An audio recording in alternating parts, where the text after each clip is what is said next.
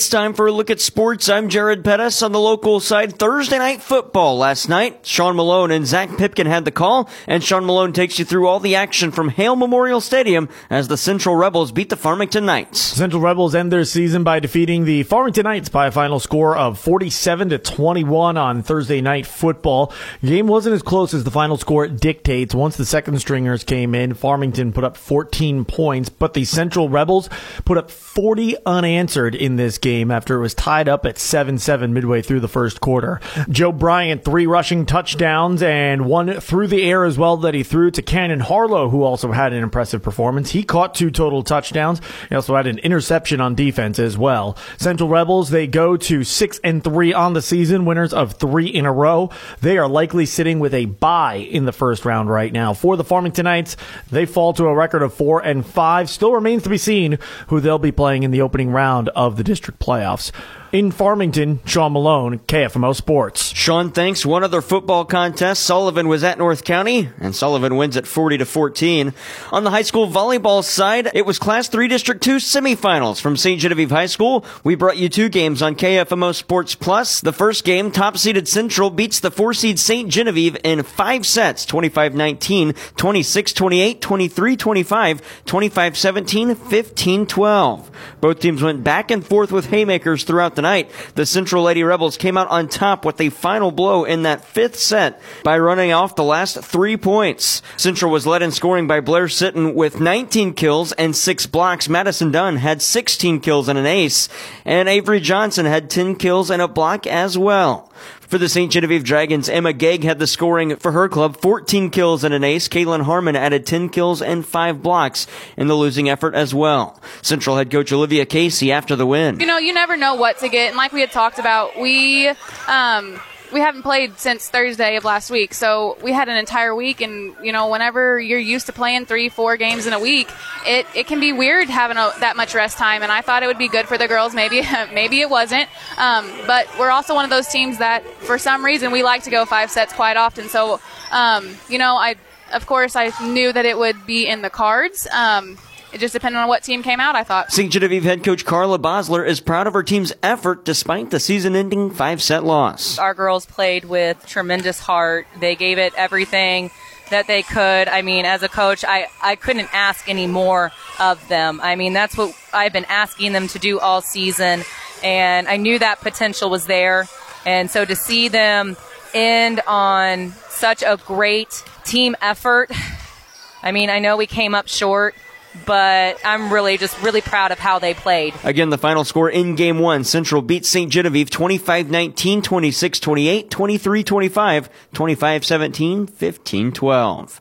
In semifinal number two from St. Genevieve High School, it was the two seeded Valley Catholic Lady Warriors against the three seed Potosi Lady Trojans. It all started with a 30 to 28 thriller in set one that featured eight total ties, one to one, then 22 to 22, all the way through 28 28.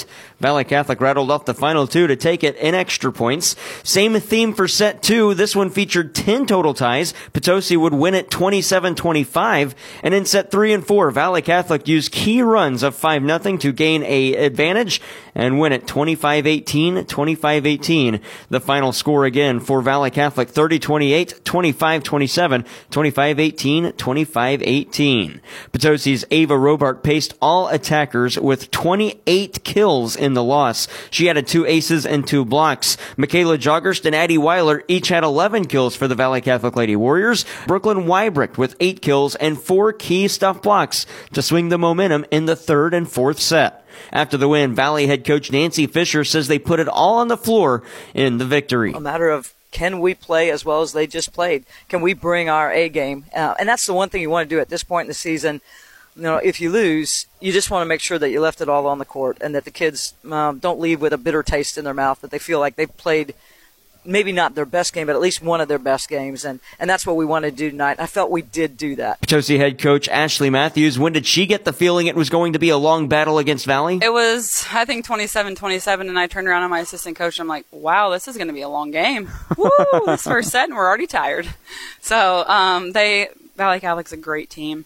Um, so really proud of my girls, what they did, um, how how long they hung with them. Um, just just wish it would have turned better off in our favor. Again, the Warriors beat the Trojans 30-28, 25-27, 25-18, 25-18.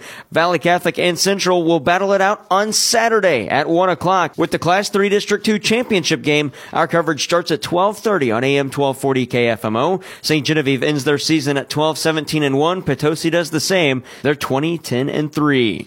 Other volleyball contests from Thursday, Class 3 District 1 quarterfinal. The three-seeded Fredericktown Lady Cats beat the six-seed Kennett 25-4, 25-15, 25-12. And at a Class 1 District 6 quarterfinal, Bunker versus Valley Caledonia and Bismarck, a three-seed going up against the six-seeded Viburnum. Bismarck wins it in straights 25-18, 25-16, 25-20. Boys soccer from Thursday night, Poplar Bluff shuts out St. Paul 12-0 and DeSoto beat Fredericktown 7-2. And Mineral Area College men's soccer, they pick up a win to wrap up the regular season 7 to 1 at Elgin. Coming up today on the local side, high school football on AM 1240 KFMO. Coverage starts at 6:30 with kickoff at 7 o'clock. It's in St. Genevieve as the Valley Catholic Warriors host Kennett. Potosi is at Cape Central. Poplar Bluff at home against Hillsboro. DeSoto is on the road at Orchard Farm, and Fredericktown is at home against East Prairie. St. Genevieve at Kelly. Festus hosts Jackson Cuba at Windsor, and St. Pius plays in Perryville against the Pirates. Boys soccer, Jackson is at Farmington. And volleyball, Class 4 District 1 quarterfinal on KFMO Sports Plus. 7.15 pregame for an expected 7.45 opening serve. It's the 2-7 matchup, Farmington and North County from North County High School. And a Class 1 District 6 semifinal, Bismarck plays in that one. From there to the NHL, the St. Louis Blues were at home on Thursday night against the Arizona Coyotes. They fall 6-2. The Blues goals coming from Jakub Vrana and Sammy Blais. They're now 1-1 and 1 on the season. They're back in action Saturday, 6.30 pregame, 7 o'clock puck drop at Enterprise Center against the Pittsburgh Penguins. NFL, the Kansas City Chiefs host the Los Angeles Chargers in week 7 this Sunday. Coverage starts at 2 with the Chiefs Radio Network. Mitch Holtis and the gang have the call at 325.